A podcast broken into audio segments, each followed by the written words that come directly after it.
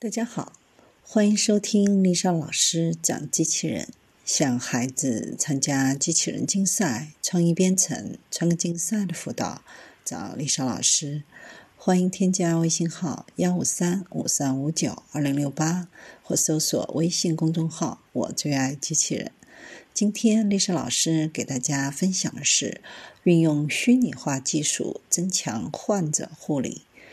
被评为全球十大综合癌症中心之一的荷兰癌症研究所，正在使用虚拟化技术，使 IT 基础构架也能值夜班。无论是分析图像、诊断癌症，还是使用大数据集进行 DNA 计算，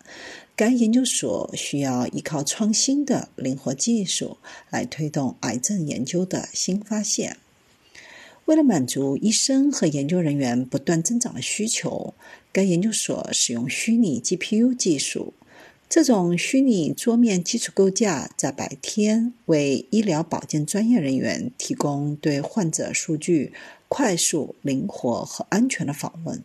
到了晚上，研究人员使用相同的平台来运行计算密集型 GU GPU 的工作负载。使用该虚拟化技术平台之前，医生会用传统的方式来处理病人的数据，存储本地应用程序和信息的物理桌面上工作。他们需要去电脑实验室手动登录系统，每天最多打开二十次应用程序，相当耗时。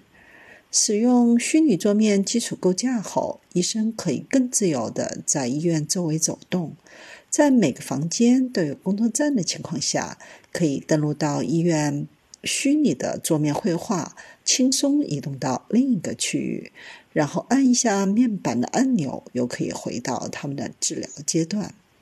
借助这种高性能而灵活的 IT 基础架构，医疗保健专业人员可以将更多的时间花在关注患者身上。